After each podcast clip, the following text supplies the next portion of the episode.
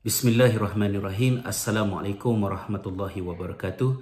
Salam sejahtera. Terima kasih kepada para sahabat semua kerana memilih untuk sekali lagi bersama dengan saya Hasrizal di dalam vlog kita pada kali ini. Kali ini saya nak kongsikan dengan sahabat-sahabat semua sedikit petikan daripada kisah Nabi Ibrahim alaihi salam yang dikenali sebagai Abu al-Anbiya ataupun bapa sekalian nabi bersempena dengan kedatangan hari raya Aidil Adha pada tahun ini. Kita sama-sama sedia maklum bahawa Ibrahim alaihi salam mempunyai dua orang anak iaitu Ishaq dan Ismail. Baginda mendapat anak pada lewat usianya dan pada ketika itu kecintaan Ibrahim alaihi salam kepada anaknya diuji oleh Allah kerana Allah telah memilih Ibrahim untuk menjadi kekasihnya yang eksklusif. Di dalam Al-Quran Allah SWT menyebut surah An-Nisa ayat 125 A'udzu billahi minasyaitonir rajim ahsanu dinan mimman aslama wajhahu lillah wa huwa muhsin wattaba'a millata Ibrahim hanifa wattakhadha Allahu Ibrahim khalila. Sadaqallahul azim dan tidak ada yang lebih baik agamanya daripada mereka yang menyerahkan dirinya kepada Allah dengan ikhlas dan berusaha untuk mengerjakan kebaikan. Dia itu pula mengikut agama Ibrahim yang lurus dan kerana itulah Allah telah menjadikan Ibrahim sebagai kekasihnya. Perkataan kekasihnya itu adalah terjemahan kepada perkataan asal yang terkandung di dalam ayat berkenaan iaitu Khalil. Perkataan Khalil berbeza daripada Habib ataupun perkataan-perkataan lain di dalam bahasa Arab yang memberikan maksud kekasih. Kerana perkataan Khalil ini merujuk kepada satu bentuk kecintaan yang disebut sebagai khullah.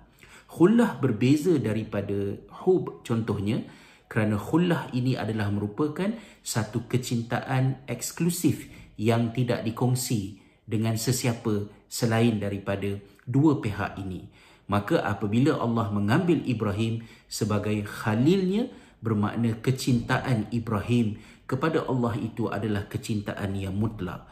Tetapi sebagai seorang bapa mendapat anak terutamanya pada lewat usia setelah sekian lama menanti bagaimanakah kecintaan seorang bapa kepada anak itu adakah ia telah membelah bagikan kecintaannya kepada Allah mungkin orang tertanya-tanya macam mana kita nak menzahirkan cinta itu terbelah terbahagi? Kecintaan itu terbelah ataupun terbahagi iaitulah apabila munculnya konflik di antara kasih sayang seseorang dengan seseorang dengan kehendak satu pihak yang lain.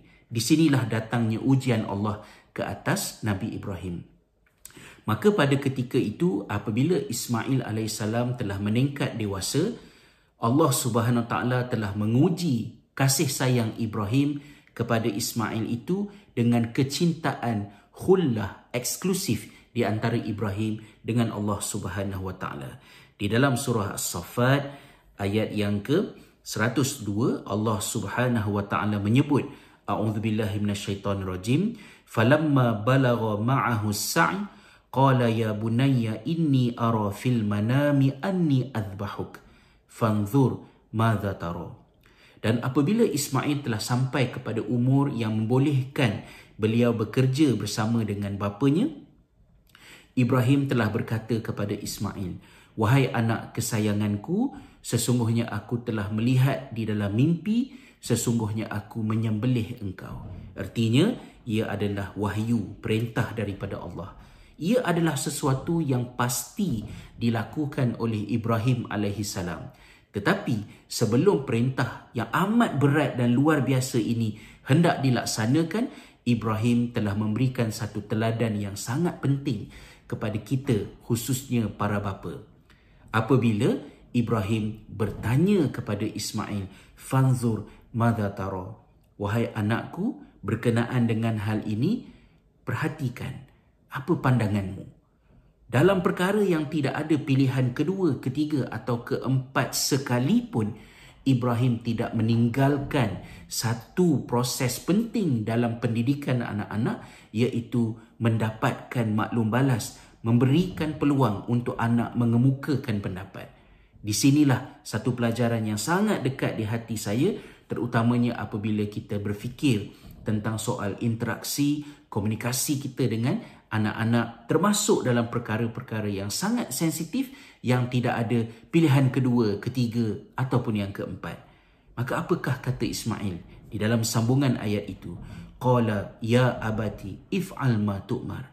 Lalu Ismail berkata, wahai ayahku, lakukanlah apa yang telah diperintahkan ke atasmu satajiduni insyaallahu minas sabirin engkau akan dapati insyaallah aku ini adalah daripada orang-orang yang sabar. Maka begitu hebat sekali jiwa seorang anak Ismail tidak menghairankan apabila di sebelah Ismail itu ada seorang bapa seperti Ibrahim. Maka apabila kasih sayang Ibrahim kepada anaknya Ismail itu telah terbukti tidak menjejaskan kecintaan Ibrahim dan ketaatannya kepada Allah. Maka ketika itulah Allah mendatangkan khabar gembira dengan menggantikan perintah menyembelih anaknya Ismail itu dengan menyembelih haiwan sembelihan sebagai sesuatu yang menjadi latar belakang kepada ibadah kurban yang kita sama-sama fahami di dalam sambutan Hari Raya Aidil-Adha ini. Semoga ada sedikit perkara yang boleh kita renungkan dan kita fikirkan bersama di dalam teladan para nabi ini. Mudah-mudahan dia dapat memperbaiki kecintaan kita, keimanan kita dan ketundukan kita kepada Allah Subhanahu taala kerana di dalam satu ayat yang lain Allah Subhanahu taala ada menyebut ya a'udzubillahi minasyaitonirrajim Qul in kuntum Allah fattabi'uni.